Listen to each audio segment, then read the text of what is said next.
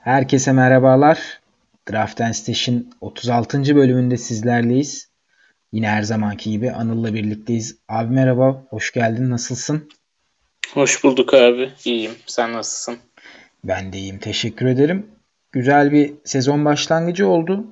NBA'de fantezi açısından da ilginç isimler, ilginç performanslarla ön plana çıktı. İlk haftayı şöyle genel bir değerlendirmek istediğin zaman dikkatin neler çekti abi? Ee, bugün ne konuşacağız? Bunlardan bahsetmek ister misin? Abi yine her sezon başı olduğu gibi inanılmaz dengesiz başladı. Ee, sezon fantezi açısından. Ee, çok sürpriz performanslar var. Hem iyi anlamda hem kötü anlamda. Biz de biraz bunları konuşalım dedik bugün. Ee, aklımıza gelen oyunculardan iyi başlayanlar sürdürebilir mi? Kötü başlayanlar böyle mi devam edecek, toparlayacak mı? Ee, birazcık bunlara bakalım dedik. Ee, en başta da e, iyi başlayanlardan ve performanslarının devam edip etmeyeceğinden e, başlayalım istiyorum ben aslında. E, burada herhalde iki oyuncu çok öne çıktı. E, ilk hafta, bir, bir buçuk haftayı geride bırakırken. Biri Kyrie Irving, diğeri de Carl Anthony Towns. Var mı hangisinden başlamak istediğine dair bir tercihin? Aslında düne kadar Trey Young'ı da buraya yazabilirdik ama sakatlık sanki onu birazcık e, unutmamıza, birazcık göz ardı etmemize sebep olacak gibi görünüyor. Aynen, aynen. O bir iki hafta oturabilir. Ya benim bu ilk iki isimden bahsettiğin Towns ve Irving'e dair en çok şaşırdığım nokta Towns'un şu an üçlükte hem toplamda hem maç başı olarak lig lideri olması. ilk 3-4 maç sonunda. E, tüm lig genelinde. Kyrie'nin de tüm ligin sayı kralı olması 3-4 maç sonunda. Bayağı şaşırtan iki durum açıkçası. Burada ben Towns'la başlamak isterim. Towns'un zaten e, hani ikimiz için de öyle miydi e, hatırlamıyorum şu an ama hani çok bir fantazi çevreleri tarafından ve oyuncular tarafından konsensüs bir şekilde bir numara olacağı hani gerçekti bir gerçekti ve Towns da bunu fazlasıyla kanıtladı açıkçası. E, benim burada sana sormak istediğim şey üçlüğün tabii ki geriye gelmesini bekliyoruz. 5 üçlükle devam etmesi mümkün değil sezon içerisinde.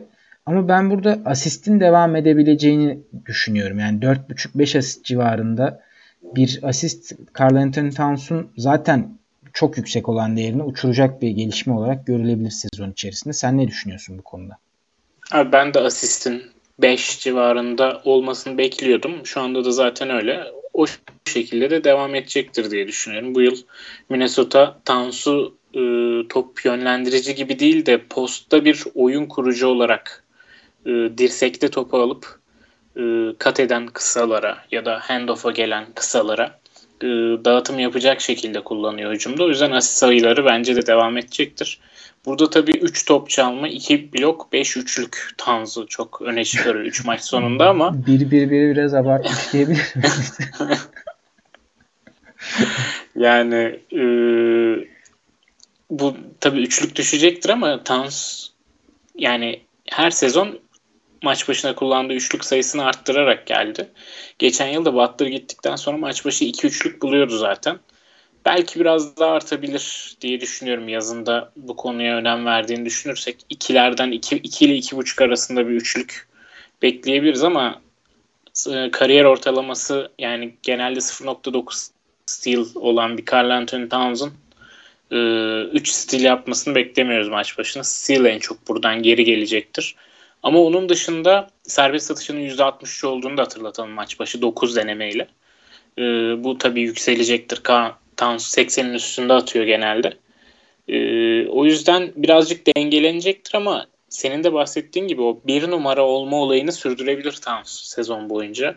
E, maç kaçırmıyor olması da e, çok büyük artı bunun yanında diğer oyunculara nazaran. Abi ben de Towns'un hani bir numara olarak bitirmesinin çok e, kolay olabileceğini düşünüyorum. Özellikle sezon başı performans sebebiyle. E, Kyrie Irving'in ilk turun sonlarından tercih edilen bir isim olarak şu an ilk onda ve NBA'in en çok konuşulan, en çok dikkat çeken 2-3 oyuncusundan biri olması da bir sürprizdi sen de bahsettin. Sence Kyrie Irving'in e, maç başı 4.7 üçlü e, ve %93 servis atış yüzdesi sürdürülebilir mi? Ben pek e, Kyrie'nin ilk maçlar özelinde fazla top kullanmasının ve kullandığı topları iyi değerlendirmesinin sonucu olduğunu düşünüyorum bunu. Yoksa mesela e, kariyerinin ortalamasının altında bir saha içi yüzdesi var. Saha içi isabet yüzdesi var. Kyrie'nin sayı ortalamasının yükselmesinin en önemli sebebinin deneme sayısının artması olduğunu düşünüyorum. Çünkü kariyerinde 17-18 şut kullanan bir Kyrie vardı. Brooklyn'deki ilk 3 maçta 27 şut kullandı. Bu da doğal olarak onun sayılarının, üçlüklerinin e, yükselmesiyle sonuçlandı. Mesela sezon başında konuşuyorduk 10 üçlük denemesi yapacak oyuncular diye. Kyrie şu an 11 üçlük deniyor. Bu sence devam edebilir mi? Kyrie'den ne bekliyoruz sezonun geri kanalında? Abi Kyrie'nin bu dakikaları ile ilgili konuşmuştuk sanırım. Ee, Brooklyn'de genelde 30 dakikayı geçen oyuncu sayısı 1 falan oluyor. Ee, şu an Kyrie 34.6 dakika oynuyor ama bunun en büyük sebeplerinden biri de 3 e, maçın ikisinin uzatmaya gitmiş olması. Ee, ki ikisi de 2 uzatmaya gitti sanırım değil mi? Ben yanlış hatırlamıyorum. Ee, şey Minnesota maçı bir uzatmaya gitti galiba ama ben de tam hatırlayamadım şu an. Yani ikisi de uzatmaya gitti sonuç olarak ve e, Kyrie'nin ilk maçta da e, bundan bir yıl önce o ilk maçın tarihinden bir yıl önce dedesinin vefat ettiğini ve hani o motivasyonla oynadığını da hatırlatırsak hani Kyrie'nin istatistiklerinin gerileme ihtimali Tansunkilerden çok daha yüksek. Yani Kyrie'nin geriye gidebileceği e, çok daha fazla nokta var. Hani istatistik bazda değil de hem dakika bazında hem de o ilk performansın özel olması anlamıyla. E, o sebeple Kyrie'de ben yani ilk 10 içinde kalabilir Kyrie şu an o görüntüde ama e, buralarda gezmeyecektir. Yani ilk 5 içinde gezmeyecektir diye düşünüyorum. Peki şu an sence olası bir James Harden takası e, nasıl değerlendirilir? Hem Harden sahipleri tarafından hem Kyrie sahipleri tarafından baktığında yani kağıt üzerinde çok bir Harden'ın kötü başladığını, birazcık daha sakin ve yavaş başladığını düşünürsek Kyrie ile kafa kafaya takas yapma noktasında bazı oyuncular istekli olabilir diye düşünüyorum. Senin görüşün ne bu konuda? Abi kısa, net, öz yapmazdım. Harden varken Harden'ı alırım diyorsun. Onun dışında Aynen. Daha bir buçuk hafta oldu. Üç maç oldu, dört maç oldu yani. Anladım. Peki buradan benim dikkatimi çeken bir diğer oyuncuya geçelim. Malcolm Brogdon ilk 3 maç itibariyle e, ciddi bir katkı verdi. Indiana'da zaten rolünün artmasını bekliyorduk ama bu değerinin onun e, kalitesini ve değerini arttıran şey tabii ki asistleri oldu. Çünkü ligin şu an asist lideri diyebiliyorum. 10.7 asistli. Ve bu asist liderliği e, onun değerini inanılmaz derecede arttırıyor. Zaten verimli bir oyuncuydu Malcolm, Malcolm Brogdon. Bu sene birazcık e, daha düşse de %46 ile sağ isabet bulsa da e, Indiana'daki rolünün bu de, bu seviyede kalmaması için ben bir sebep göremiyorum. Sen Brogdon'un değerinin e, draft edildiği pozisyona oranla yani 50-60 civarına oranla ilk 20'lerde kalmasını öngörüyor musun sezonun kalanında? Abi e, yani Oladipo'da döndükten sonra bence Indiana çok dolu bir takım e, olacak. Yani baktığımız zaman Oladipo'nun dönmesiyle birlikte hem o hem TJ Warren hem Jeremy Lamb işte Sabonis, Miles Turner e, evet benchleri biraz boş bench'ten gelip skora katkı verecek bir oyuncu yok ama e, bu 6 oyuncu da fantezi, fantezi açısından değerli. Hepsi ilk yüz, yüzde bitirecektir bu sezonu. E, Oladipo'nun dönmesiyle birazcık Brogdon'dan ben düşüş bekliyorum açıkçası. E, ama ilk 50 için yani ilk 20'den bahsettin sen ama ilk 50 içerisinde kalmasını bekliyorum da e, ilk 20'ler birazcık bana sürpriz olur açıkçası. E, bunun da en yani ilk 20'de bitip bitiremeyeceğinin en büyük göstergesi herhalde bu asist sayısını devam ettirip ettiremeyeceği olur. Brogdon geçen yıl 4 asistle falan oynuyordu. Tamam 4. hücum opsiyonuydu. Antetokounmpo'nun elindeydi top.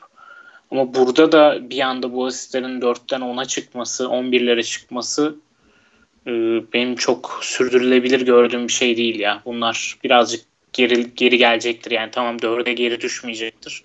Ama 6-7 civarlarına inecektir diye düşünüyorum.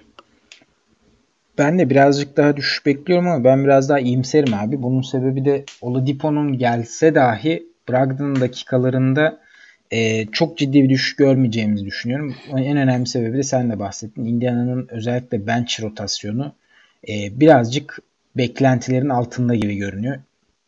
İlk 3-4 maç itibariyle. E, 7-7.5 civarı asist ortalamasını görebiliriz Brogdon'dan. Bu da onun ilk 30 ilk 40 civarında kalmasıyla sonuçlanabilir diye düşünüyorum. Burada bence değeri e, fazlasıyla artışta olan bir Brandon Ingram'dan bahsedebiliriz. Ingram beklentilerin çok üstüne başladı. Hani o e, patlamayı yapabilecek mi diye sorulurken bir noktada e, o patlamayı yaptı. Bunda tabii Zion Williamson ve Drew Holiday'in yokluğu da etkiliydi. Ve ben Ingram'dan bunu sürdürebilmesini bekliyorum. Belki sayı ortalaması ve üçlük sayılarında geriye gidiş görebiliriz. Şu an 27.5 sayı 3.5 üçlükle oynuyor. Ama 23-24 sayı ve 2-2.5 üçlük bence Ingram'dan görmemiz çok olası. Ee, senin Ingram'a dair beklentilerin ne sezonun geri kalanında? Sence Ingram'da 140 civarında diye hatırlıyorum ben şeyini sıralamasını. Ee, ilk yüz içerisinde bitireceğini rahatlıkla görebiliyorum buradan. Sence fantazi açısından bu yılın en iyi piklerinden biri olabilecek mi sezon içerisinde? Benim inanılmaz şaşırdığım bir pik. Çünkü ben umudumu kesmiştim yani Brandon Ingram'dan fantezi açısından. Hani basketbol kariyeriyle ilgili bir şey değil ama fantezide top çalmayan, blok yapmayan, üçlük yapmayan, üstüne serbest satış kötü kullanan ve çok fazla top kaybı yapan bir oyuncu görünümündeydi. Şu an bütün bunları tersine çevirmiş durumda. 3.5 üçlükle oynuyor. 1.3 blok ortalaması var. Ee, hala top kaybı yapıyor. Hala serbest atışları kötü kullanıyor ama o kadar da etkilemiyor şu an bunlar e, takımını Brandon Ingram'ın. E, abi 3.5 üçlük yani maç başına bir üçlük bile atmamış bir oyuncunun devam ettirebilir mi? Valla bilmiyorum. Gördük daha önce üçlük konusunda böyle çıkışlar. Mesela geçen yıl TJ Warren vardı. Ee, bir anda 1.8 üçlüğe çıkarmıştı ortalamasını. Yani Ingram'dan da böyle bir şey gelebilir ama bunlar sürdürülebilir gibi durmuyor. Özellikle Zion ve Holiday geri dönünce. Ee, tekrar üçüncü hücum opsiyonu rolüne dönecektir bu iki oyuncu geri döndüğünde. Şu an eğer yapabiliyorsanız yüksek fiyattan Ingram'ı takaslayın derim. Ee, ama bu rakamların sürdürülmesini ben beklemiyorum ya. Zaten yüksekten satın demenin en önemli sebebi de hani şu an e, bence alabileceğin yüksek değerde, olabileceğin yüksek değerde. Ya bundan daha yukarıya gitmesini ikimiz de beklemiyoruz diye düşünüyorum. Hı hı. Ingram'da bu senenin ilginç sürprizlerinden biri olarak devam edecek gibi görünüyor. E, aynı zamanda top kaybı ortalaması da 2.5'ta artan rolü ve artan top kullanımının yanı sıra geçtiğimiz iki senede 2.5 yaptığını hesaba katarsak bu da aslında olumlu bir gelişme Ingram'a dair. 2.5'ta kalması da onun değerini en azından geriye götürmeyecek noktalardan biri olabilir sezon içerisinde. Ee, bir diğer kanat oyuncusu, bir diğer e, genç oyuncu Kelly Oubre var benim dikkatimi çeken. Ubre'den de iyi şeyler bekliyorduk. Ubre'nin en önemli artısı bu sene e, saha içi yüzdesi ve servis atış yüzdesinde oldu. Hani sayı, üçlük, steal hep oradaydı zaten. Vardı bir potansiyel. Ama yüzdeleri açısından çok verimsiz bir oyuncuydu Ubre. Phoenix'te Aiton'un yokluğunda benzer şeyler onun için de söylenebilir diye düşünüyorum ben. Senin düşüncen ne abi? Abi Yubre bizim bu çok sevdiğimiz 1-1-1 kulübünü geçen yıl 0.9 blok yani 0.1 blokla kaçırmıştı. 0.9 blok yap, yapıyordu. Ee, Yubre'nin sağ içindeki duruşunu sevdim ben daha çok. Hani e, birkaç Phoenix maçında denk geldim Yubre'nin. Kendine güvenli duruyor. Ee, sahada sanki böyle Phoenix'in sertlik karakterini Yubre oluşturuyormuş gibi geldi bana. Ee, süreleri birazcık kısıtlı. 30 dakika oynuyor. Ee, çünkü oradaki kanat rotasyonu da geniş biraz.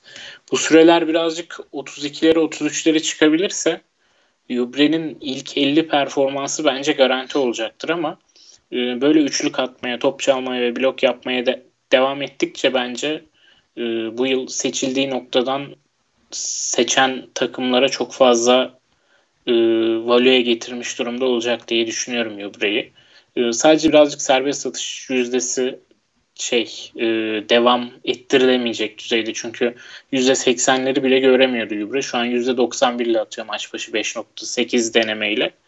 E, bunu sürdüremeyecektir diye düşünüyorum ama Jubre Phoenix'e geldikten sonra tutturduğu pozitif çizgiyi devam ettiriyor. Geçen yıl bıraktığı yerden e, almış gibi Jubre. E, bence burada Rubio'nun da varlığının önemi çok büyük. Rubio da bu sene yanılmıyorsam en çok asisti Ubre'ye yaptı sezon başladığından beri. E, bu da aslında iyi bir guardla oynamanın bir oyuncuya neler katabileceğinin göstergesi. Ben de seninle benzer şekilde düşünüyorum. İlk 50'de bitirmesini çok çok olası görüyorum. Hele de Aiton'un yokluğunda değerinin artması ona büyük bir avantaj sağlayacaktır diye düşünüyorum. Ve sezon sonunda 1-1-1'in içinde görebileceğimiz adaylardan birisi olacak gibi görünüyor Ubre. Hı hı, kesinlikle. Ee, benim dikkatimi OG Anunobi çekti abi bir de.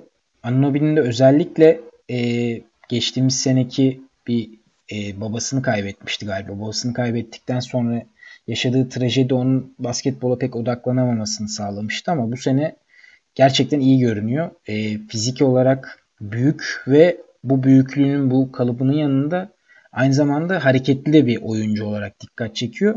Ve hani 1-1-1 için hep bahsettiğimiz o 1-1-1 için de ciddi aday olabilir gibi görünüyor. Çünkü Indi, e, Indiana diyorum. Toronto'nun ben ciddi anlamda bir bench sorunu olduğunu düşünüyorum. Yani Anunobi 5 başladığı zaman da kenardan geldiği zaman da her zaman katkı yapabilecek bir oyuncu. Çünkü Toronto'da 6. 7. oyuncular bir problem olarak görünüyor artık. 7. oyuncu hadi e, Norman Powell'da sayabiliriz belki. 7. oyuncu yok seviyesinde. Bu bence bir problem olabilir. Ama fantezi açısından da Anunobi'ye çok ciddi bir artı yazıyor diye düşünüyorum. Çünkü Anunobi sahanın her alanına katkı yapabiliyor. Asist dışındaki her alanında olumlu katkısını görebiliyoruz Anunobi'nin. Sen Anunobi'nin performansını sürdürülebilir görüyor musun? Küçük Covington denmeye başladı bile Anunobi için. Valla itiraf etmek gerekirse benim en umutsuz olduğum oyunculardan biriydi Anunobi. Çünkü geçtiğimiz yıllarda özellikle ilk senesinde dakika almasına rağmen e, ve ilk 5 başlamasına rağmen çok iyi katkılar vermiyordu. E, ama dediğimiz gibi sakatlıklar, e, kendi kişisel hayatında yaşadığı trajediler buna e, sebep olmuş olabilir.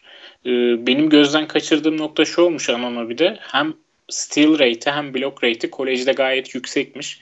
Ve şu anda onu görüyoruz. 2.3 blok, 1.5 steal'le. Ee, senin bahsettiğin o Toronto'nun rotasyon sıkıntısı çok bariz. Ee, 8. oyuncu yok adeta yani şu an takımda ama Randy Ellis, Jefferson ve Stanley Johnson'ı ben hani oynatmamak için aldıklarını düşünmüyorum. Ee, ikinci şansı verdikleri iki oyuncu olacak bence. Gerçi Stanley Johnson'ın bu dördüncü şansı, beşinci şansı falan da olabilir de. Ee, ki 7 kişilik rotasyonla da devam edemez yani Toronto sezona. Bu iki oyuncu sakatlıklarını atlattık, atlattığı zaman anlamlı dakikalar almaya başlayacaktır. Bu da birazcık Anunobi'nin dakikalarına yansıyabilir. Gelecek olan iki oyuncunun e, kanat ve 4 numara, 3 numara 4 numara oynayabildiğini düşünürsek 34.3 e, olan dakikası Anunobi'nin 28'de 30'lara çekilebilir bu iki oyuncu geldikten sonra. Ama e, seçildiği yerlerin 140-150'ler olduğunu düşünürsek e, ilk yüzü içinde bitirmesi yüksek olasılıklı ve o bizim sevdiğimiz 1-1-1 katkısını veren bir oyuncu sanki şu an e, Anunobi geri kalan sezonun geri kalanında onu verecekmiş gibi duruyor. Yapım aşamasında gibi görünüyor. Mini Mini Lord olarak geçiyor. ee, burada benim dikkatimi çeken oyunculardan bir diğeri aslında senin de çok sevdiğin ve e, bir taraftarı olduğun için birazcık e, taraflı bakabileceğini düşündüğüm bir oyuncu. Dijante Murray. E, Murray de sakatlığını bir kenara bırakmış gibi görünüyor ve bunu sadece 23 dakika oynayarak yapıyor. Yani bu istatistiklerin 14.5 sayı, 8.5 rebound, 6 asist, 2 top çalma. Bunun yanı sıra %55 sağ isabet ve %88 e, serbest atış yüzdesiyle. Murray'nin bu katkısı artan dakikalarla da devam edecek mi sence abi? San Antonio'da rotasyon hani nasıl olacak? Murray, White, Forbes, Patty Mills rotasyonu nasıl devam edecek? Bir San Antonio taraftarı olarak senden duymak isterim açıkçası. Ya şu an Dejante aslında 20 dakikalık bir sınırla oynuyor ama o kadar iyi oynuyor ki bazen sağdan almak zor oluyor Popovic için e, Dejante'yi. 5-5-5-5 e, şeklinde oynaması lazım aslında. Plan o şu an yani her çeyrek 5 dakika oynayacağı şekilde. Bu giderek artacaktır. E, şu an back to back'lerde de oynamayacak Dejante. Hani bunun süresi hakkında da bir açıklama yapmalı San Antonio ne zaman bu sınırlama kalkar şeklinde. Ama muhteşem döndüğü de bir gerçek. Tek sıkıntılı yanı %20 ile üçlük atıyor olması şu an. Ee, bu yıl acaba ben maç başına bir üçlük bulabilir mi ee, diye bekliyordum ama o şu an pek gerçekleşmiş gibi değil. Ee, asıl sıkıntı senin dediğin gibi rotasyonu çok geniş olması San Antonio'da. Ee, San Antonio'nun bu Dejante üstündeki dakika limitini kaldırmama olayı bence bütün sezon boyunca devam edebilir. Hem bu hem rotasyonun inanılmaz geniş olması Dejante'nin belki de hani 28 dakikanın üzerinde oynadığı maç sayısının çok fazla olmamasına sebep olabilir bu yıl. Ee, ama o kadar iyi oynuyor ki şu an bunların hiçbir önemi yok tabii ki. Böyle oynamaya devam ettikçe bence bir sıkıntı yok Dejante'nin ve böyle oynamayı bırakması için de bir sebep yok şu an. Ee, her şey iyi gözüküyor Dejante için. Buradan sonra sadece yukarıya gidebilir diye düşünüyorum ben. Abi şey için üçlüyü e, göz ardı eden takımlar için inanılmaz değerli bir parça olarak görünüyor Murray. Bu tip takımlara da hani Murray'i e, biraz olsun yüksek fiyat verip almak iyi bir strateji olabilir o zaman. Çünkü bunun altına düşmesini beklemediğimiz için. Hı hı. Yani ufak tefek düşükler, düşüşler olacaktır. 14 değil de 12.5 sayı atar. 8 rebound değil de 6.5 çeker. 6 asist yapmaz da 4.5 yapar ama top çalmasıyla, bloğuyla, e, biraz önce saydığım diğer istatistiklerin iyi olmasıyla birlikte bence Murray dediğin gibi üçlük atmayan takımlar için gerçekten çok iyi parça. Bu e, görüşlerimizin ardından Harden'a değinmek isterim ben açıkçası. Senin arada konuşmak istediğin bir oyuncu var mıydı? Ee, e şöyle bir bakıyorum. Hı hı. Hmm, Kendrick Nunn var. E, benim aklıma gelen. E, Shai Gilgis Alexander'ın çok iyi başlangıcı var.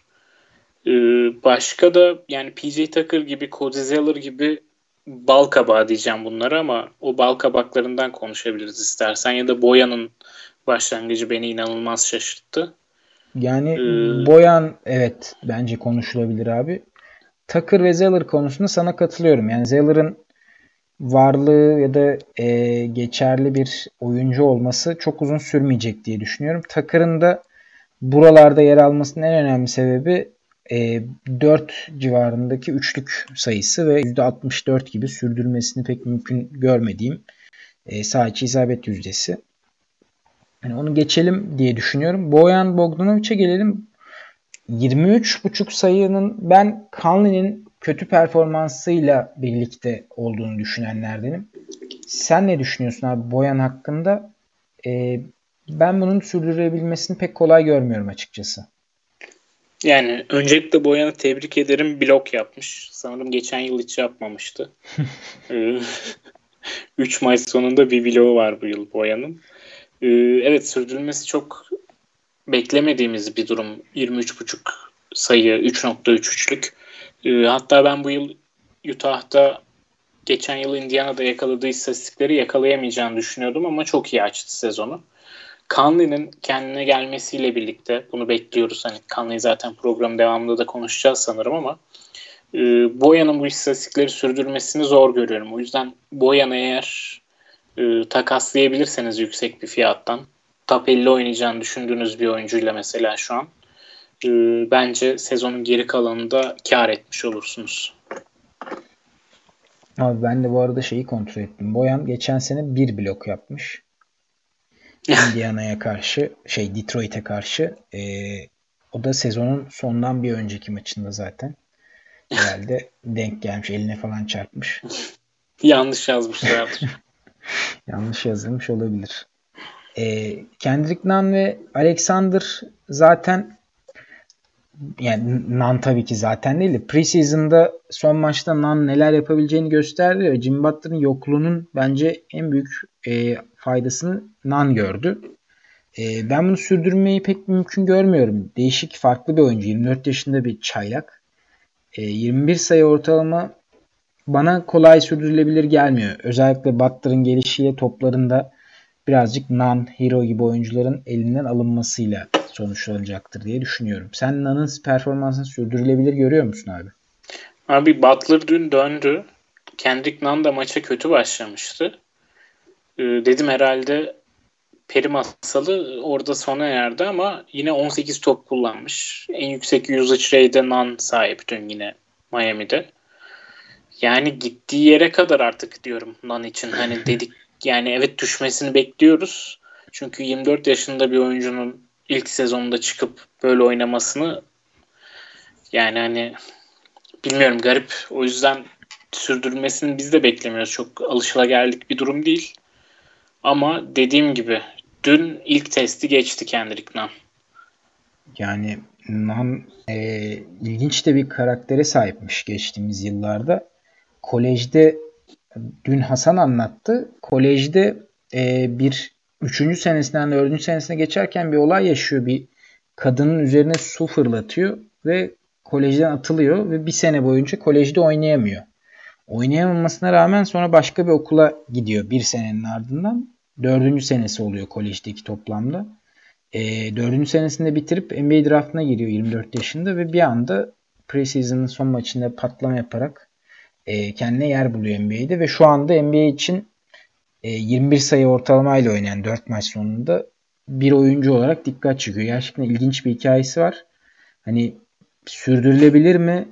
Şüphelerim var ama sürdürmesini şu yüzden istiyorum. Bu tip hikayeleri görmek istediğim için e, devam etmesini istiyorum. Ama pek mümkün olmadığını düşünüyorum realist baktığım zaman da.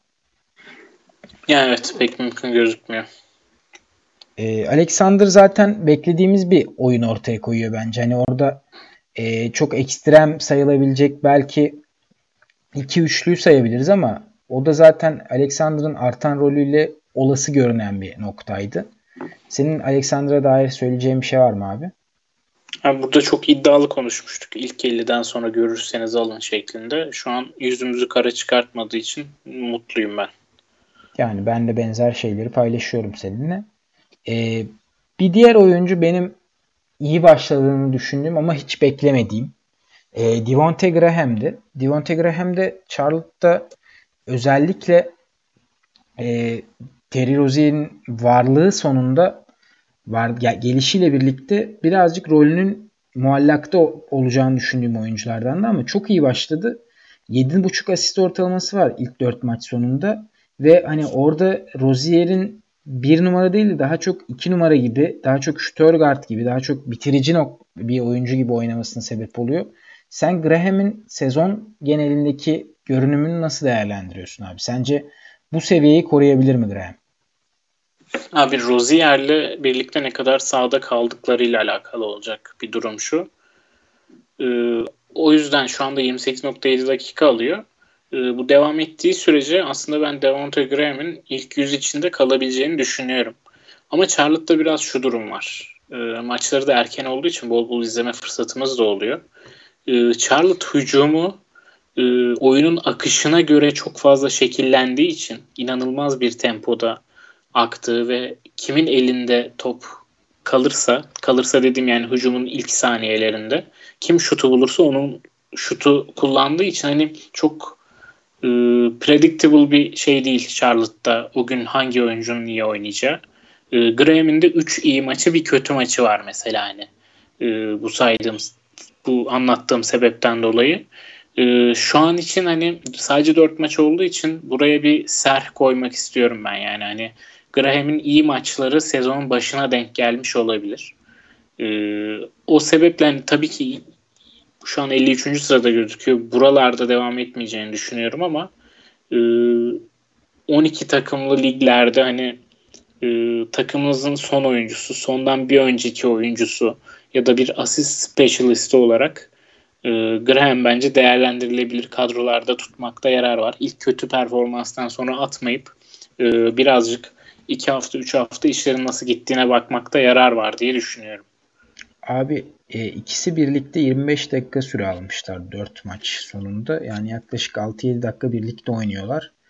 E, ben de ona baktım bu sırada. Hani dediğin şeylerin çoğuna katılıyorum. Burada bence Graham'ın değeriyle ilgili en kötü noktalardan birisi bir kısaya oranla e, çok düşük seviyede hatta hiç olmayan top çalma ve top çalma istatistikleri ve değil top çalma istatistiği. Hani bu birazcık onun değerinin buralarda sıkışmasına sebep olabilir. E, Charlton hücumuna dair yaptığın şey de çok doğruydu bence. Farklı bir oyun oynuyorlar ve birazcık hani harman bir oyun söz konusu düzenli bir oyundan ziyade.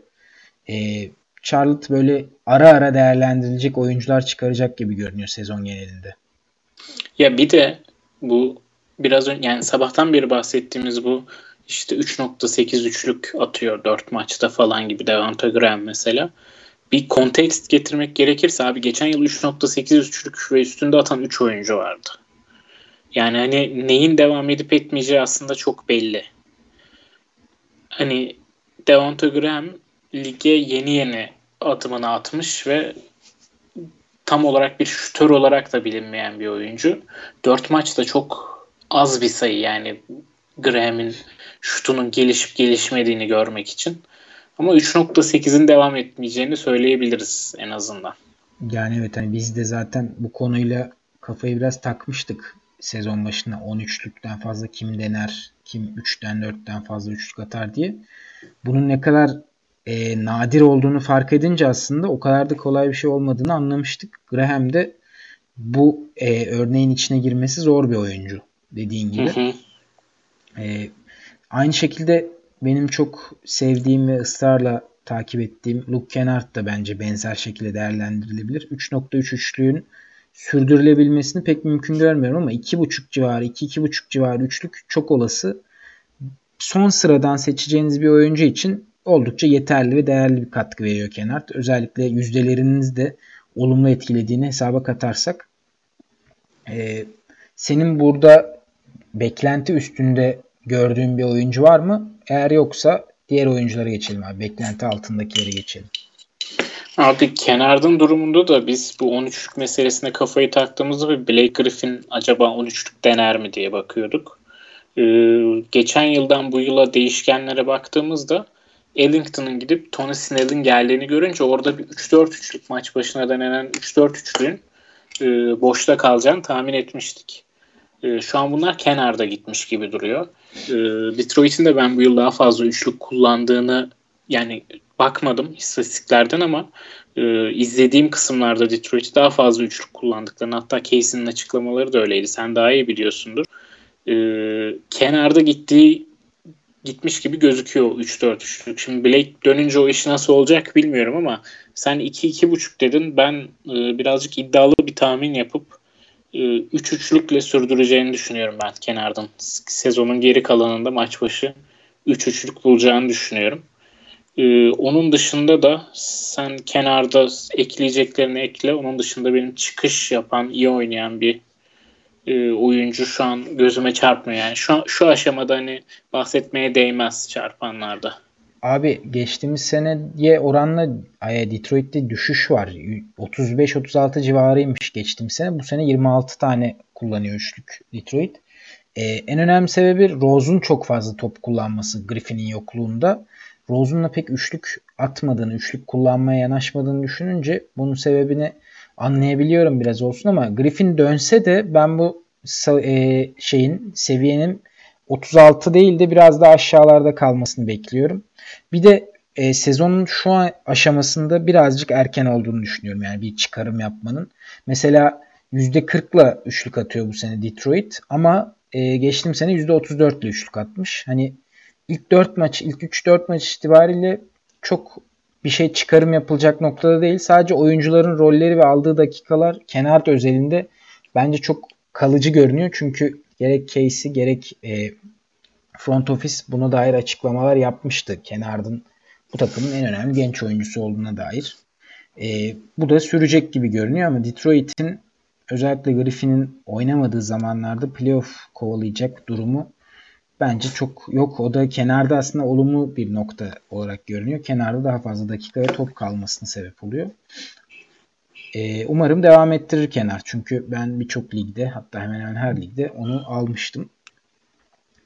Abi ee, Bu noktada Detroit yönetimine bir taş atmak gerekirse ben de şu an Detroit'e gitsem takımın en önemli üçüncü genç oyuncusu oluyorum. yani ne anladınız demek istediğimi. e, bu kenarda bitirdiğimize göre dikkatini çeken beklenti üstünde olan bir oyuncu var mıydı abi? Yoksa birazcık hayal kırıklıklarına geçelim. Biraz geçelim. Yani Jalen Brown'dan falan bahsedelim mi? Bryn Forbes'tan bilmiyorum. Yani çok erken, çok yani inanılmaz işlerde yapmadılar sonuç olarak hani. Biraz daha izledikten ee, sonra bakabiliriz istersen onlara da. Aynen, yani, aynen. Bryn Forbes'un değeri temelde 3 üçlükten geliyor. 3 üçlük atmasından. Geçtiğim sene bu 1.8 civarıydı galiba. Ee, Brown'un da hani sağ içi yüzdesinin %50 olması ona büyük bir artı sağlıyor ama onun dışında çok bir konuşacak bir şey görmüyorum ben de. İstersen birazcık geride kalanlara geçtiğimiz hafta ilk hafta itibariyle düşüşte olan oyunculara bakalım. Benim aklıma Harden geliyor. Yani bunu söylemek kolay değil tabii ki ama e, Harden'ın %28 ya da 29'la şut attığını düşünürsek bu bana birazcık ilginç geldi. Acaba sebebi ne diye düşünürken e, açıkçası bir sebep bulamadım. Yani Harden'ın sadece ben formsuz olduğunu düşünüyorum şu an. O da maçlarda özellikle Westbrook'un bir şekilde idare ediyor olması Houston'a bir güven veriyor. Harden'da nasıl olsa faulleri alıyor diye e, rahat ve serbest bırakılmış durumda. Sen Harden'ın bu yüzdesini ne derece düzeltmesini bekliyorsun? Abi yani bir anda şut atmayı unutmadıysa Harden 3 e, maçta 6 üçlük isabeti buldu ki 40 tane denedi yani.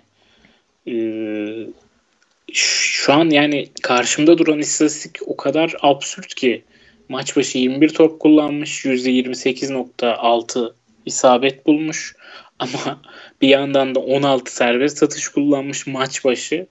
Bunlarda da %96 isabet bulmuş ve 44. sırada. Yani hani o kadar iki kutup ki bunlar. Tek başına serbest atış kategorisini kazandırıp tek başına sahiçi isabet kategorisini kaybettiriyor şu an Harden takımlarına. Yani bunlar ortada buluşacaktır. Geçen yılki noktalarına gelecektir diye düşünüyorum bunlar.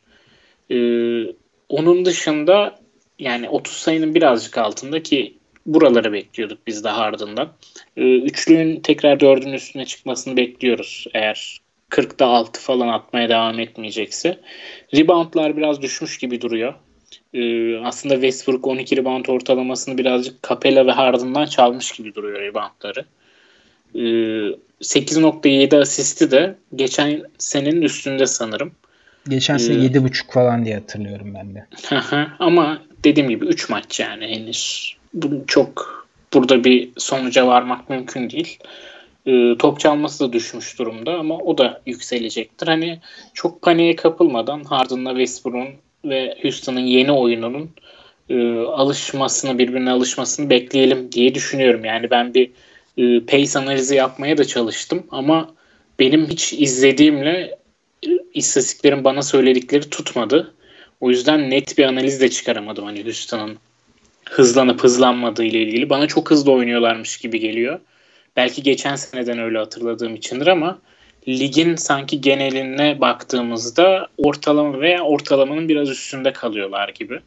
Ee, özellikle bu iki oyuncu sahada tek başınayken artıyor diye düşünüyordum ben ama çok bir fark da yok. Yani birlikte oynadıkları zamanla e, ikisi sahada tek başınayken takımın hızı arasında pek bir fark da yok. O yüzden şu an zaten 3 maç çok erken yani Harden için e, acaba seçmese miydim ya da endişelenmek için falan çok erken daha. Ya zaten Harden'a dair bence e, bir problem olacak nokta ben de göremiyorum. Bu pace noktasında da e, Harden olduğu zamanla Harden olmadığı zaman arasında bence ciddi bir fark var. İkisi, bana ilginç gelen de sen de bahsettin abi. ikisi birden sahadayken pace olarak en hızlı oyunu oynaması Houston'ın. E, ben bunun böyle olmasını beklemiyordum açıkçası. Westbrook sahadayken sadece daha fazla olmasını bekliyordum. E, bu da beni şaşırtan noktalardan biriydi. Yani Harden dair çok bir sonuç burada çıkarılacak durumda değil. Sadece şutunun birazcık zaman içerisinde oturmasını beklemek en iyisi olacaktır. Hani Harden'ı e, bu şutu nedeniyle elden çıkarmak da çok kötü bir karar olarak görünüyor şu an için. Yani gerek yok 3 maç sadece. Kesinlikle. E, Mike Conley'i konuşalım istersin abi. Mike Conley ilk iki maçta e, özellikle ilk maçta 16'da 1 atmıştı.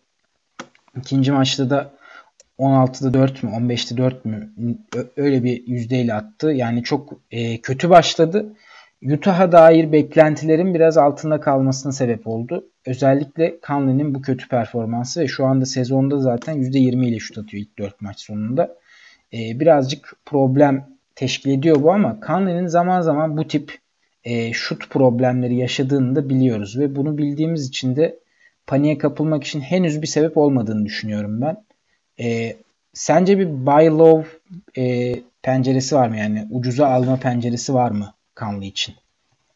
Abi yani sezonu kötü başlayan oyuncular vardır. Mesela Carl Anthony Towns bu yıl çok iyi başladı ama bundan önceki 4 sene, senesinde de çok kötü başlamıştı sezona. Gerçi şimdi rookie yılını çok iyi hatırlamıyorum ama ondan önceki 3 sene çok kötüydü gerçekten sezon başlarında ve Baylov penceresi öyle bir durumda açık oluyordu çünkü e, Tansu neler yapabileceğini biliyorsunuz. Bir de takımı değişmemiş oluyor oyuncunun. Yani geçen yıl yaptıklarını biliyorsun oyuncunun.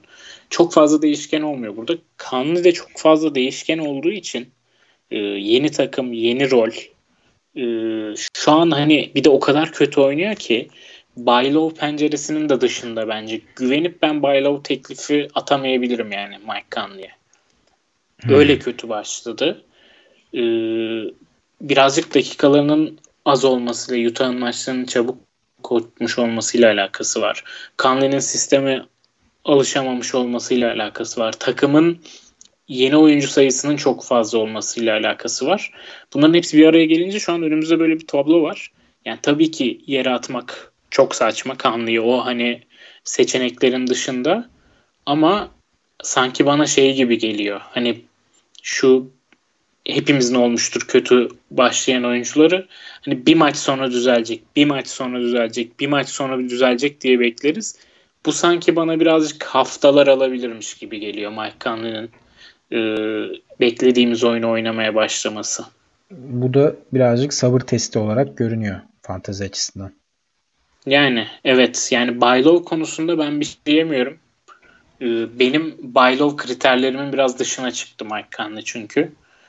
Ee, bu yeni ortam, yeni oyuncular, yeni roller beni birazcık Baylov'dan uzak tutuyor ama bir izlemekte fayda var yani Utah. Hatta eğer vaktiniz varsa bir Mike Conley sahibi olarak bir Utah maçını, iki Utah maçını, önümüzdeki maçları bir dikkatle özellikle Conley'e dikkat ederek izlerseniz daha net kararlar verebilirsiniz diye düşünüyorum.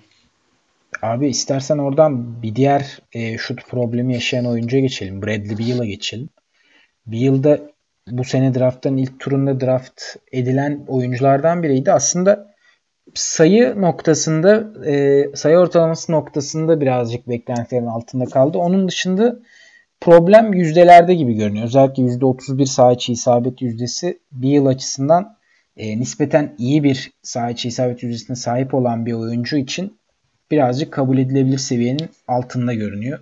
Çünkü bir yıldan biz %45-46'larda atmasına alışığız. Kariyer ortalaması da %45 diye biliyorum. E, bunu sürdürmesini de bekliyorduk. %31 birazcık onun açısından e, problem oldu gibi görünüyor. Bunu düzeltmesi zaten otomatik olarak sayıya da yansıyacaktır. Çünkü geçtiğimiz seneye oranla 4-5 şut daha fazla kullanıyor bir yıl. E, 24 şut kullanıyor ve bu 24 şutta %45 civarında %40-45 civarında bir isabet bulması demek sezon içerisinde sayı ortalamasını 25-26'lara çıkarması anlamına gelecektir. Bu da aslında beklenen ilk 20 e, ilk ilk tur seçimi performansına yakın olacak gibi görünüyor. E, Washington'daki bence problem e, her yerde bir problem var Washington'da. Yani Washington bir yıl olmasa ligin en kötü takımı diyebileceğimiz bir takım. Charlotte bir yıl olunca da ligin en kötü takımı diyebileceğimiz bir takım. Yani bir yılın bu haliyle de evet ligin en kötü takımı diyebiliyoruz. Ee, ve bu problem bence düzel düzelecek ama bu da kanlı gibi birazcık daha uzun süreye yayılabilir. E, çünkü bu takımın gerçekten oynayacak hiçbir şey yok. Bir yılda extension'da aldığı için bence bir yılın da oynayacak oynadığı veya oynamak istediği şeyler birazcık azaldı. E, tabii ki Supermax'ı istiyor ediyordur ama e, zaten 10. yılını doldurduğu zaman 2 yıl sonra buna e, şey olacak buna e, çok da ihtiyacı kalmayacak. Çok da ihtiyacı kalmayacak evet. Yani sence bir yılın e, draft edenler ilk turda birazcık hayal kırıklığına uğradı mı? Uğramaya devam edecek mi abi? Ne düşünüyorsun? Valla iki ayrı mesele var şimdi bir yılla ilgili. Birincisi senin de bahsettiğin gibi şut tercihlerinin şu an kötü olması. Bunun da sebebi e, savunmalar inanılmaz bir şekilde yıla odaklı e, bakıyor hücumda. Ben San Antonio maçında bile ki San Antonio şey kullanmaz e, pick and roll'larda uzunu hep pota altında tutar. E, ikili sıkıştırmalar yaptığını gördüm Bradley Beal'a. Çok üçlük yedik bu sebeple de ama e, bir yıl içinde alışma periyodu bu. E, bir açıdan çünkü etrafındaki kadro o kadar yetersiz ki savunmanın bütün yükü, bütün yükü diyorum, bütün e, nasıl denir önlemi bir yıl üstünde doğal olarak. Alışacaktır diye düşünüyorum ben buna. Ee, ama bir iyi nokta Isaiah Thomas'ın dönmüş olması. Şimdi e, geçen yılki çaylakları Troy Brown'un dönecek olması. Yani hiç değilse birazcık etrafında NBA oyuncuları olacak Bradley Beal'ın. Hücumda bir şeyler üretebilecek oyuncular olacak. Troy Brown ikinci bir top yönlendirici olarak bu yıl değerlendirilebilecek bir oyuncu mesela Washington'da. Bunlar olumlu yansıyacaktır diye düşünüyorum Bradley Beal'ın oyununda ama bu extension meselesi benim kafamı karıştırmaya devam ediyor abi. Çünkü e, bu yıl playoff yapamayacakları bence neredeyse kesin. E, yılı 35 dakika oynatmak istiyorlar mı gerçekten? Yani yıl oynamak istiyordur. Onda benim hiçbir sıkıntım yok ama Washington bir yılı 35 dakika sahada tutmak istiyor mu? Sezon sonunda tutacak mı? Bunlar bence büyük soru işaretleri e, bir yılın sahiplerinin aklında bulunması iyi olur diye düşünüyorum bu soru işaretlerinin. Yani Washington birkaç maç izlediğim ben dikkatimi de çekti ama izlemek de istedim. Yani bir yıl bile kurtarmıyor öyle söyleyeyim. İzleme şevkini alan bir yapısı var Washington'ın. Ee, zor bir sezon bekliyor. Bir yıl sahiplerinde. Ben senin bahsettiğin 35 dakika noktasına daha da çok inanmaya başladım sezon başladığından beri özellikle. E, ve bir yıl sahiplerini birazcık zor günlerin beklediğini düşünüyorum. E, fırsatını bulursanız iyi oynadığı zaman bir yıl biraz daha toparladığı zaman elden çıkarabilirsiniz diye düşünüyorum. ben de katılıyorum abi. Abi dikkatini çeken ve e, beklenti altında başlayan başka oyuncu var mı? Vucevic dikkatimi çekiyor benim ama onun da problemi yine sağ iç yüzdesinde gibi görünüyor. Sağ iç yüzdesini toparladığı zaman biraz daha istenen seviyeye gelecektir diye düşünüyorum. Evet, Orlando'da birazcık rotasyon oturmamış gibi ya. Yani şu an dakikalar birazcık Evet, Fultz ve Amino oraları birazcık karıştırdı. Geçen yılki gibi değil yani dakikalar. Özellikle ilk 5 oyuncularının. Ee, orada öyle bir sıkıntı var. Hemen Vucevic'in yakınlarında DeRozan'ı gördüm ben. O da çok kötü başlamıştı sezona. Ee, onun sıkıntısı da sanırım Murray'nin gelişiyle asistlerindeki düşüş galiba. Problem. Evet. A- aynen öyle. Ama o yukarıları çıkacaktır diye düşünüyorum. Ee, o noktada bence sıkıntı yok. 34 dakika alması bence iyi işaret DeRozan'ın. Ben bunların bu yıl geniş rotasyonda düşebileceğini düşünüyordum. İnanılmaz bir sıkıntı olmayacaktır ama geçtiğimiz yıla göre birazcık e, asist ve rebound sayılarında ufak tefek düşüşler bekleyebiliriz bence. Abi e, ben de be- düşüş bekleyenlerdim DeRozan'dan ama hani şu an bulunduğu yerde sezon içerisinde kabul edile- edilemeyecek bir nokta. 120'lerde görünüyor. Umarım birazcık daha toparlar. Benim dikkatimi çeken e, bizim çok sevdiğimiz artık neredeyse tapma noktasına geldiğimiz Robert Covington vardı. e, Covington 1-1-1'in daimi üyelerinden biriydi ama bu sene henüz blok yapamadı diye biliyorum ben. E, hı hı. 4 numaraya geçmesi rebound sayısında iyi bir artışa sebep oldu. Ancak e, bu büyük ihtimalle biraz daha kendinden uzun oyuncuları savunması sebebiyle blok sayılarında ve top çalma sayılarında düşüşle sonuçlandı ilk 3 maç itibariyle.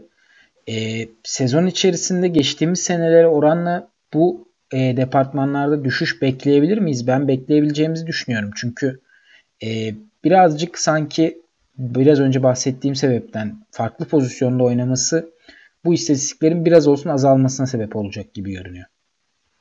Abi bekleyebiliriz. Bunun iki sebebi var. Birincisinin söylediklerin. İkincisi de Covington'ın yani sakatlığının beklenenden uzun sürmesi ve şu an hani kondisyon olarak da tam istediği seviyede olmaması.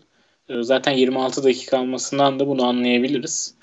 Ee, o sebeple Covington için biraz sabıra ihtiyaç var diye düşünüyorum. Eğer draft ettiyseniz birazcık sabretmeniz gerekecek Covington'la ilgili. Ee, bence elden çıkarmak gibi bir hata yapmayın. Değerinin altında takaslamak gibi bir hata yapmayın. Sadece sabredin. Benzer şekilde bir durum Rudy Gobert için de geçerli sanırım. Onun da bloklarında henüz bir e, farklı bir atılım görmedik. Geçtiğimiz senelerde 2'nin altında olmayan son 4 senede 2'nin üstünde olan blok ortalaması ilk 4 maçta 0.8'de kalmış durumda. E, Gober için bu sürdürülebilir değil. Toparlayacağını düşünüyoruz ikimiz de. İyiye giden bir taraf servis atış yüzdesi. 4 denemede bulduğu %75 ile bulduğu isabet yüzdesi değerli görünüyor. E, Gober'e dair beklentin yine Utah ve Conley özelinde söylediklerimizle paralel diye düşünüyorum değil mi? Aynen, aynen öyle. Ama Gober'in durumu Conley'den çok daha iyi çünkü Conley birazcık diğer oyunculara bağlıyken hücumdaki istatistikleri açısından Gobert savunmanın amiyane tabiriyle bel kemiği olduğu için e, Gobert'in istatistikleri çok fazla etkileyecek bir durum yaşanmadı bu yıl Utah'ta yazın. Kesinlikle. Ee, burada benim dikkatimi Aaron Gordon ve düşük şut yüzdesi çekiyor. Aaron Gordon yine Orlando özelinde konuştuğumuz rotasyonun karışıklığıyla alakalı bir problem ve aynı zamanda e, bir türlü yerine gelmeyen şut yüzdesi Aaron Gordon'ın problem olarak görünüyor. Gordon'a dair ekleyeceğim bir şey var mı abi? E, yoksa Russell'da soracağım sana. D'Angelo Russell da beklentilerin altında bir giriş yaptı sezona. Bu iki oyuncu hakkında ne düşünüyorsun? Abi Russell birazcık o Oklahoma maçıydı sanırım darmadağın oldukları.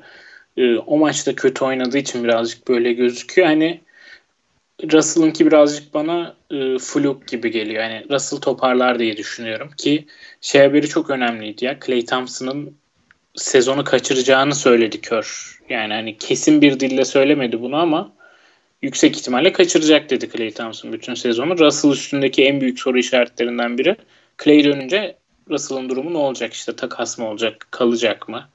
Hani o soru işaretleri yüksek oranda kalktı diye düşünüyorum kafalardan. Russell bence iyi olacaktır ki Golden State'in abi gerçekten Curry, Russell ve Draymond yanında oynatabileceği NBA oyuncularına ihtiyacı var. Çoğu sakat, Looney sakat, Willie Cauley-Stein sakat, Alec Burks sakat. Yani bu oyuncuların dönmesiyle e, Golden State'in fark yiyip kaybettiği ve Russell'ın Curry'nin oturmak zorunda kaldığı maçlar da oynanmayacaktır daha fazla diye düşünüyorum. O yüzden Russell konusunda şey değilim yani. Çok bir şüphem yok ama e, şey konusunda Aaron Gordon konusunda dediğim gibi dakikalar biraz azalabilir orada. Yani rotasyon çok kalabalıklaştı. Amino, Fultz 25'er dakikanın üzerinde süre alıyorlar.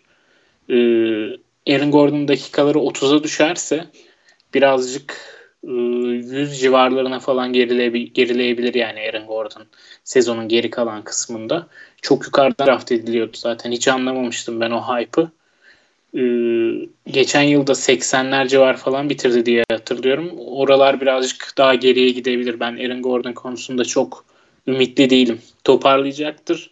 Ama geçen yıldan kötü bir performans bekliyorum ben. Ben de Aaron Gordon konusunda sana katılıyorum. Çok e, iyimser bakamıyorum Gordon'a. Benim dikkatimi Sacramento ve De'Aaron Fox Buddy Hield ikilisi çekiyor abi. E, Sacramento çok kötü başladı sezona. E, bunu da tabii ki bireysel olarak oyuncuların performansları da çok etkiliydi. Özellikle Hield'ın ve Fox'un hücumda bir türlü ritim bulamayan e, görüntüleri problem yarattı. Bu fanteziye de yansıdı. Bir e, Hield %35 ile Fox da %39 ile şut atıyor. Ki iki oyuncu da geçtiğimiz sene 46 civarında atıyordu şutlarını. Bunun yanında Fox'un savunma istatistikleri de gitmiş durumda bu sezonun başlangıcında ilk 4 maç itibariyle. E, bu biraz problem olabilir. Luke Walton'ın Sacramento'da günlerinin sayılı olabileceğini düşünüyorum ben. Hield ve Fox'un da e, Walton kaldığı sürece değerlerinin geçtiğimiz seneye oranla düşük olması bence daha olası. Tabii ki bu noktadan daha ileriye gitmeleri e, çok daha olası. Çünkü bu görecekleri en dip nokta olarak düşünüyorum. Sen Sacramento'dan Hield ve Fox'a dair ikisinden birine veya ikisine de bir e, ucuza alınacak bir şey görüyor musun? Aralık görüyor musun? Abi NBA'de kötü koç performansları görüyoruz sezonun başında. işte David Fizdale'ın anlamsız rotasyonları, e, Jim Boylan'ın anla, anlamsız hücum planı. E, ama bence en en en böyle anlamsız, gereksiz, saçma olanı Luke Walton'ın takım çok fazla top kaybı yaptığı için istediği seviyeye ulaşana kadar e, Sacramento'da tempoyu düşürmeye karar vermesi. Yani bu kadar gereksizini çok az gördüm ben ya takip ettiğim süre boyunca NBA'yi.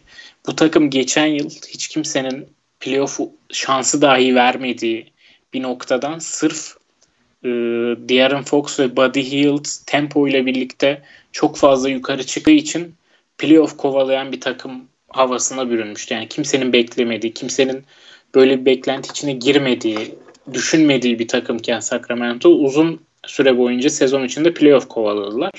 Sezon son kısmında nefesleri yetmedi.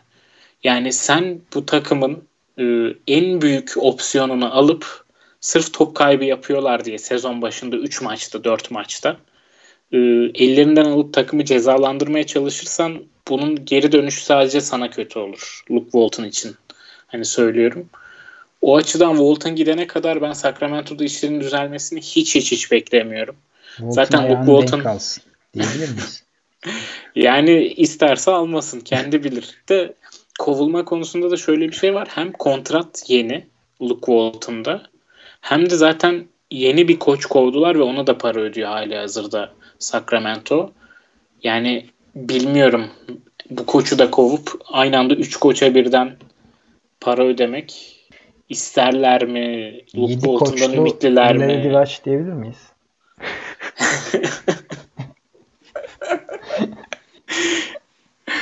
Abi umarım deriz bu arada. Umarım deriz. Çünkü Sacramento çok sempatik bir takım. Özellikle geçen yıl sevgimizi kazandılar. Ama Luke Walton'ın bu salak saçma kararları varken yani Deadman'ı falan da bitirdi. Ee, o açıdan bilmiyorum. Yani Sacramento'nun front ofisinin verdiği kararlar da bana zaten çok stabil gelmiyor. Ya çok iyi kararlar veriyorlar ya çok kötü kararlar veriyorlar. Yani Davey Orger'ı korumak çok kötü karardı. Luke Walton'ı getirmek çok kötü karardı. Ee, iyi kararlarını düşünüyorum bir yandan da.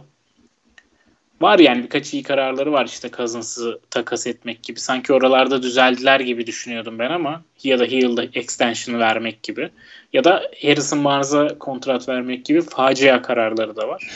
O yüzden bilmiyorum ya Luke Walton konusunda ne yapacaklarını tahmin etmek de çok güç bence şu elimizdeki bilgilerle. Yani ben de benzer düşüncelere sahibim ve Hield ve Fox'a dair bence e, Buy Low penceresi açık ve bulabiliyorsanız almanızı ama birazcık sabırlı olmanızı önerebilirim. Zira Luke Walton ve Sacramento'nun geleceği birazcık muallakta görünüyor şu an için. Ee, senin dikkatini çeken başka oyuncu var mı abi gözden kaçırdığımız? Valla ben... Belki olabilir ama. Evet Bledsoe var. Bledsoe'nun e, ben sezona kötü girmesinin birazcık sakatlığıyla ilgili olduğunu düşünüyorum. 2-3 hafta demişlerdi erken döndü. E, çünkü acıya ne kadar dayanabildiğiyle alakalıydı biraz onun geri dönüşü. E, dakikaları da az kaldı ilk iki maçta özel ilk üç maçta pardon. E, o açıdan bence Bledsoe toparlayacaktır ki yani son 4-5 sezonda hep ilk 30, 40, 50 içinde gördüğümüz bir oyuncu.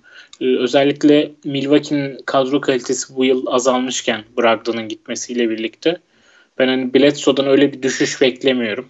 Ee, toparlayacaktır. Yani Mike Conley'deki gibi ya da Buddy Hield'daki gibi saha içiyle alakalı değil de bence e, sakatlıkla ilgili bir durum var şu an Bledsoe'da. E, Bledsoe ve Otto Porter için de benzer şeyleri söyleyebiliriz bence. Onunki de birazcık sakatlık kaynaklı bir problem gibi görünüyor. Aynen. Ve aynı zamanda Chicago'daki hücumda özellikle hani dağılmış toplar Otto'yu birazcık geride tutuyor. Onun dışında zaten savunmada e, belli bir standartın üzerinde oynuyor Otto Porter. Hani bir steal ortalaması var şu an sezon başındaki 4 maçta. Bunun artması daha olası gibi görünüyor diye düşünüyorum ben. Ee, senin dikkatini çeken başka oyuncu var mı abi? Ben şu an önümdeki listeyi bitirdim çünkü. Ee, Drew. Ha Drew Holiday var doğru. Onun da sakatlık demişken onu da konuşalım doğru dedin. Sakatlık uzmanı olarak ne düşünüyorsun abi? Abi yani takımlar bazen çok fazla bilgi vermiyorlar. Ee, çok basma kalıp sakatlık tanımlamalarında yapıştırıp geçiyorlar yani oyunculara bazen. Çok fazla açıkta etmek istemiyorlar bazen. Yani ni sonrası deyip geçiyor Jurol diye. Bilemiyorsun da hani e, ne durumda olduğunu ama sadece şunu söyleyebilirim. Bu yıl 36-37 dakika yine oynayacak gibi duruyor Jurol'da eğer New Orleans playoff kovalamak istiyorsa. Yani çok hayra alamet değil ama çok da endişelenecek bir durum yok gibi görünüyor ki antrenmana da çıkmış geçen gün zaten. Ee, o noktada Juro'nun ben istatistiklerini toparlayacağını düşünüyorum. Ee, ama beni şey korkuttu açıkçası. New Orleans'ın böyle başlaması ve Zion'dan daha 6-8 hafta yararlanamayacak olmaları. Yani playoff'ları kaçırırlarsa geçen yıl değil de ondan önceki yıl mıydı Juro'yu shutdown ettikleri sezon? Galiba bir önceki yılda abi ya. Ben Aynen. şu an tam hatırlamıyorum da. Bir yani, önceki yıl diye hatırlıyorum. Bakayım hemen. Öyle, öyle bir senaryoyla yine karşı karşıya kalabiliriz. E, 17-18'de yani 2 sene önce 81 maç oynadı Curu. Ondan önceki sene olması lazım. 16-17 Geç, sezon. Geçen yıl da olabilir ya. Bu arada Davis işte gitmek isteyince. Geçen yıl da oldu tabii. Benzer bir durum geçen yıl da oldu ama e, şu an tam emin olamadım. Ama dediğin şey zaten hani dinleyen, dinleyicilerimiz de anlamıştır. Buradaki problem e, Curu'nun değerinden ziyade New Orleans'ın Curu hakkında ve sakatlık hakkında ne düşündüğüyle daha çok doğru orantılı olacak. Geçen yılda son 4 maçta oynamamış zaten Curu. İşte birazcık playoff'u kovalayıp kovalamayacaklarıyla alakalı. Zion'un dönmesi gecikirse ben kovalayamayacaklarını düşünüyorum ama e, aslında çok da rakip yok. Gerçi Phoenix çıktı bir aradan. Sacramento elendi Phoenix çıktı gibi gözüküyor şu an playoff yarışında rakip olarak. Onun Minnesota dışında işte Golden State. Hani... Yani ben Minnesota'nın oralarda çok kalabileceğini düşünmüyorum. Kadro kaliteleri yetmeyecektir ama e, aslında yani hızlı bir toparlamayla Zion gelene kadar çok fazla gelene kadar çok hasar almazlarsa yarışabilirler diye düşünüyorum ama çok şeyde böyle sınırda şu an.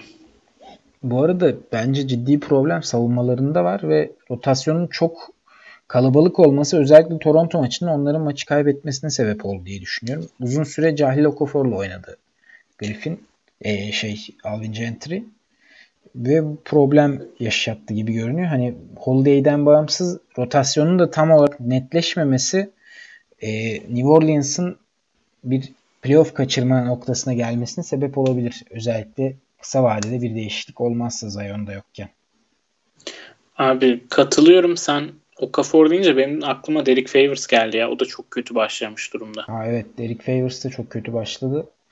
Yani Favors'tan blok bekliyorduk temelde. Blokta bir katkı yapmasını bekliyorduk. Sanırım 3 maçta toplam bir blok yaptı. Yanlış hatırlamıyorsam.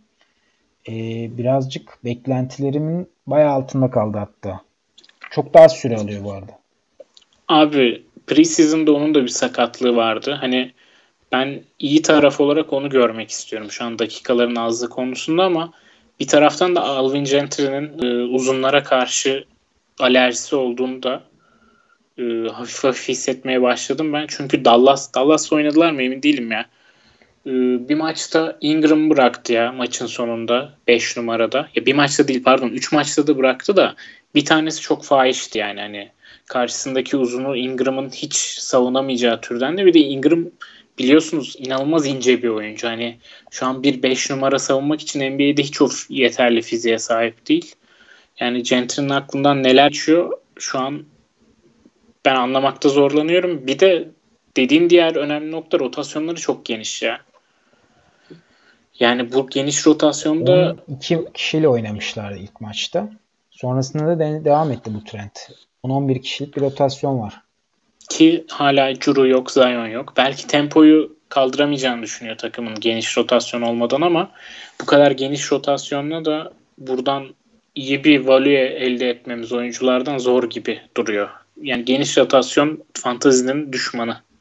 Yani kesinlikle hele de e, geniş rotasyonda çok fazla yakın seviye oyuncu veya birbirinin rolünü kapatacak oyuncu varken o da büyük bir problem oluyor. Hani hangi maç bir maç hangisi daha iyi oynarsa mesela aynı durum Charlotte'da da geçerli.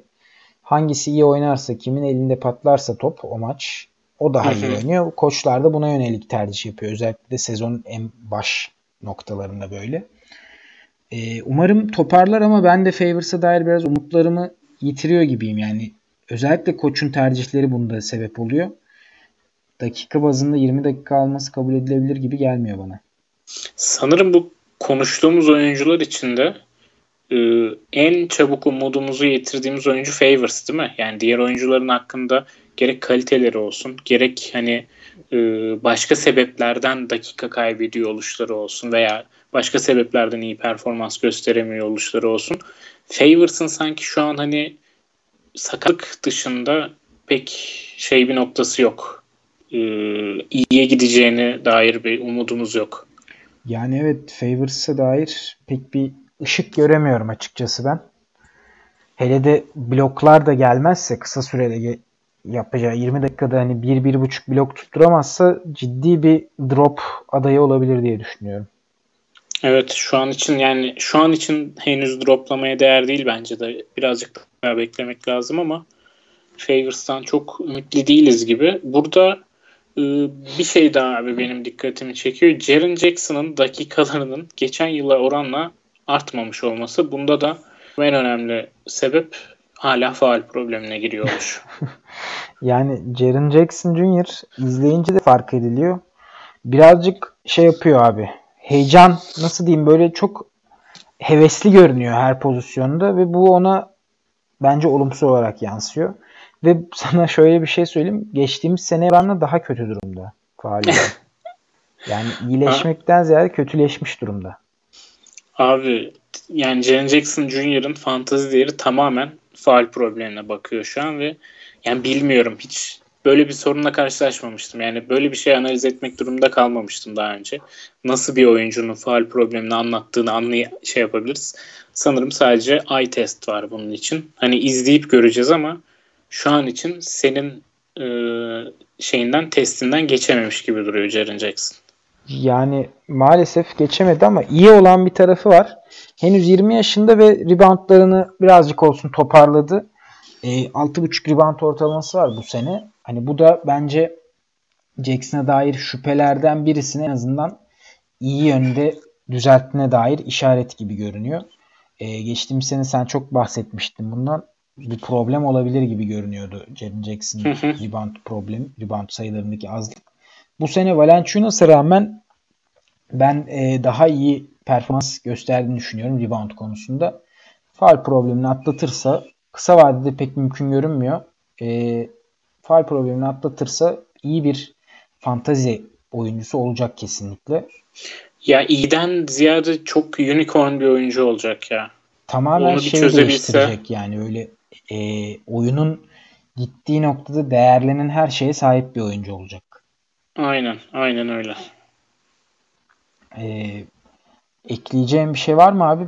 Konuşmadığımız bir oyuncu hani atladığımız gözden kaçan olduysa da artık kusura bakmasın dinleyen insanlar dinleyenlerimiz. Ee, ben şöyle yapabiliriz. Ee, belki haftaya şey yapabiliriz ya burada unuttuklarımız varsa ya da konuşulmasını istedikleriniz varsa e, Twitter'dan yazın. E, bir hafta daha geçmiş olacak tabii üstünden. E, daha net gözlemler de yapabiliriz tabii bu bir haftada. Kalanları da gelecek haftanın başında sonunda bir noktasında konuşuruz.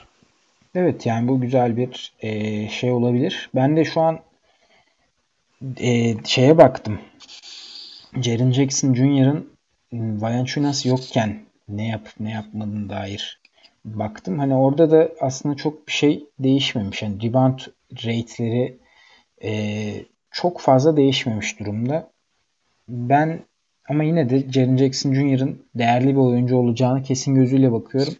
Özellikle Morant'le uyumları da fena görünmüyordu ilk 3-4 maç itibariyle. Faal problemli bir atlatsın. Sonrasına bakarız. Sonrasına bakarız. Dedik. E, yavaş yavaş kapatalım o zaman abi. Bizi dinleyenlere tekrar teşekkür edelim. E, önümüzdeki programlarda görüşmek üzere. E, birazcık geç bir yayın oldu. Kusura bakmayın tekrar. Yeni programı, yeni bölümü önümüzdeki hafta sonu gibi 3. haftadan önce yayınlamayı ve çekmeyi çekmeyi ve yayınlamayı planlıyoruz. Dinleyenlere teşekkürler. Anıl ağzına sağlık abi. Abi son bir şey ekleyecektim ben ya. Bu yıl bu aman bu hafta şey de yapamadık. Ee, haftanın değerlendirmesi, yerdeki oyuncular falan filan. Şunu tekrar yinelemek istiyorum. Bu ilk haftalarda overreaction çok fazla oluyor. Atıyorum adam 6. turda seçtiği oyuncu bir anda yere bırakabiliyor. Kötü oynuyor diye almamazlık da yapabiliyoruz bazen bu bir hatayla hata olarak sonuçlanıyor genellikle. Eğer güvendiğiniz bir oyuncu yere düştüyse kötü oynuyorsa bile alın. Ee, bir de bu haftaları zaten streamingden çok bunlarla geçirmek bence sezonun geri kalanında çok belirleyici olabiliyor. Evet yani burada birazcık sabır dikkat çekiyor. Aynı zamanda e, biraz olsun fazla tepki vermemek daha iyi bir strateji olarak görünüyor. Yani hatta şöyle söyleyeyim. Biraz önce şeye söyledik ya Derek Favors'a. Hı hı. Bugün biri Derek Favors'ı yere bırakırsa alırım yani. Tabii yani bu kumara girmeye, bu riski almaya değer bir oyuncu Heh, kesinlikle. Yani şu an bu Derek Favors örneği anlatmak istediğimiz şeyi çok güzel anlatıyor. Evet orada dikkat etmek gerekiyor. Umarım e, dinleyip buraya gelmeden Derek Favors'ı bırakmadınız. Yaklaşık bir 5 dakikada umarım sezonumuzun bütün çehresi değişmemiştir diyelim. E, yavaş yavaş kapatalım. Evet bizi dinleyenlere tekrar teşekkür ederiz. Anıl ağzına sağlık abi. Yeni bölümde görüşmek üzere. Hoşçakalın. Hoşçakalın.